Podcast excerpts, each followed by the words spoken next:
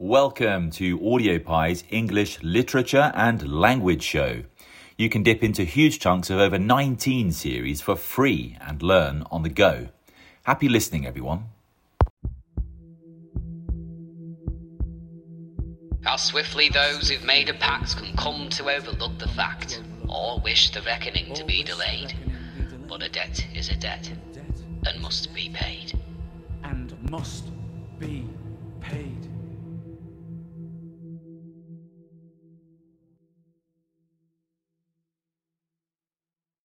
Welcome back to our podcast series on Blood Brothers. In this podcast, we're going to look at the short part of Act 1 between the song My Child and the end of Shoes Upon the Table.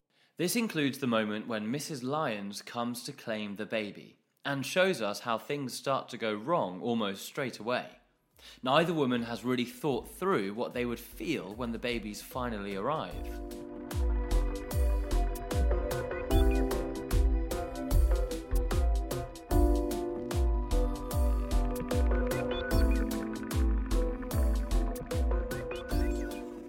As Mrs. Johnston wheels the pram home from hospital, she is met by debt collectors who've come to claim back various goods she hasn't paid for.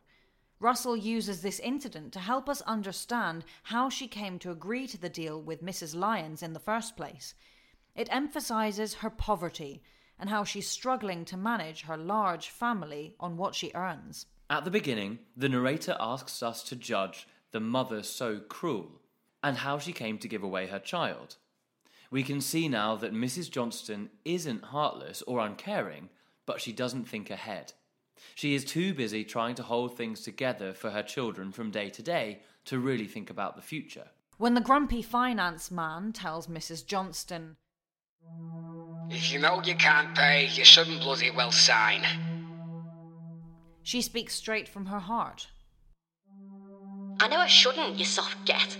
I spent all my life knowing I shouldn't, but I do. This applies to the deal with Mrs. Lyons as well. She's been in a sort of denial, and we can see it's very painful for her to give up the baby. She won't choose. She looks away as Mrs. Lyons makes her choice. No, don't tell me which one. Just take him. Take him. So Mrs. Johnston sometimes ignores what she knows, the fact that she can't afford things, because even to have them for a short time gives the kids some pleasure. They love looking in the catalogue and choosing things, and then when Mrs. Johnston can't keep up the payments, they have to go back. To begin with, this is what the song Easy Terms is about. Living on the never never is a term that means living on credit. These days, people are more likely to run up credit card bills they can't afford, but in the 80s, it was common for catalogue companies to offer goods for sale, to be paid for in installments over a year or more. This was often called easy terms in the advertising, but actually usually involved the customer paying quite a lot of interest. What can't be paid must be returned. You never ever learn nothing's yours on easy terms.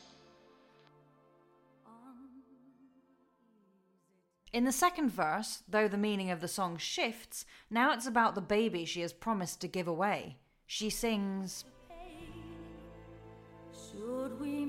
Should we meet again, I will not recognize your name.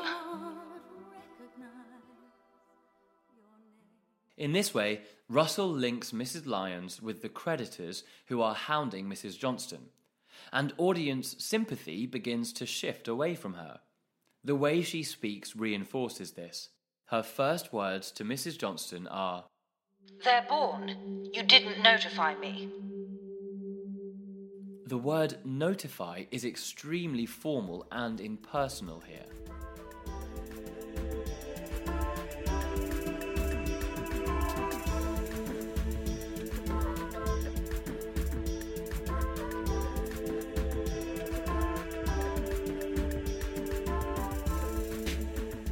The way the two women speak also shows the power imbalance between them.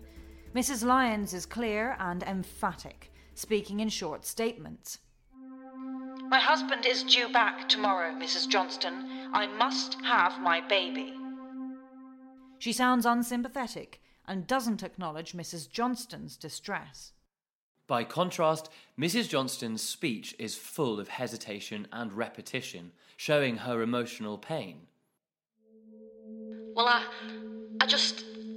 It's. Couldn't I keep one of them for a few more days? Please, please, they're a pair. They go together. In the end, as we've seen, she can't bear to look when Mrs. Lyons chooses a baby.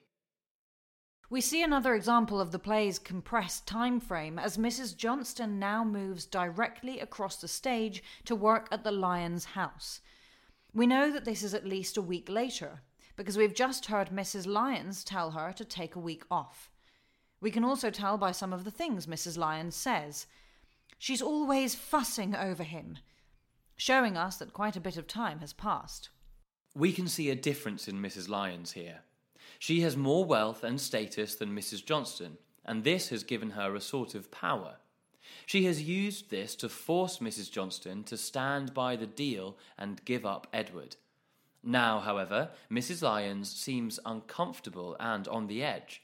When her husband says he's proud of her and the baby, the stage directions says she can hardly raise a smile. We can understand why Mrs. Lyons is behaving this way.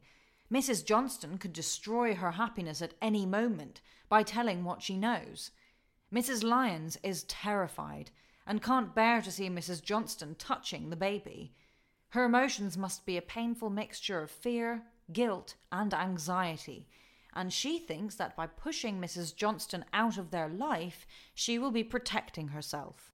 This fear leads her to break the terms of the deal and do something very cruel she sacks Mrs. Johnston. She offers her money, which at first seems like a gift to help her. What will I do? How, how am I going to live without my job? Yes, well, we've thought of that. Here. Here, it's. It's a lot of money, but, well. When Mrs. Johnston threatens to take Edward away with her, Mrs. Lyons uses the money to manipulate her and regain control. She threatens Mrs. Johnston. You'll be locked up. You sold your baby. She's introduced the money to plant that idea. Now she goes further, deliberately exploiting Mrs. Johnston's superstitious nature by telling her that if the twins ever find out they've been separated, they will die. Although lots of cultures have old superstitions about twins and bad luck, Mrs. Lyons seems to have invented this one. But Mrs. Johnston believes her, and that belief is enough to keep her silent, even though Mrs. Lyons has broken her promise that Mrs. Johnston would see Edward grow up. They they say that if either twin learns that he was once a pair, they shall both immediately die. They shall be raised apart and never, ever told what was once the truth. You won't tell anyone about this, Mrs. Johnston, because if you do, you will kill them. Because if you do, you will kill them. So the theme of superstition, which was introduced at the beginning with the shoes on the table, becomes central to the plot here.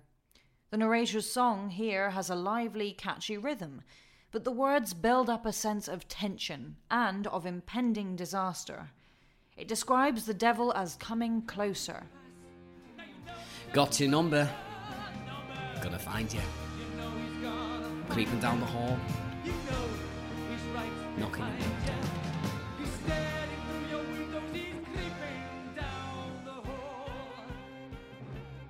We can see that Mrs. Johnston is terrified and she rushes across to the part of the stage which represents her own house and locks herself in. The repetition of knocking at your door, along with the sight of Mrs. Johnston hiding behind her own locked door, creates an ominous feeling at the end of this section.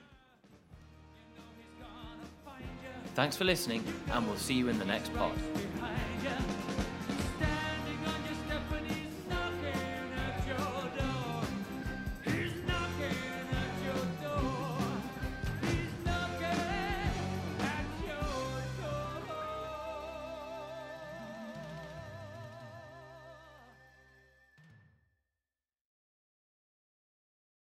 We hope you enjoyed the episode. Don't forget to search for and listen to the next episode in the series to build your topic knowledge.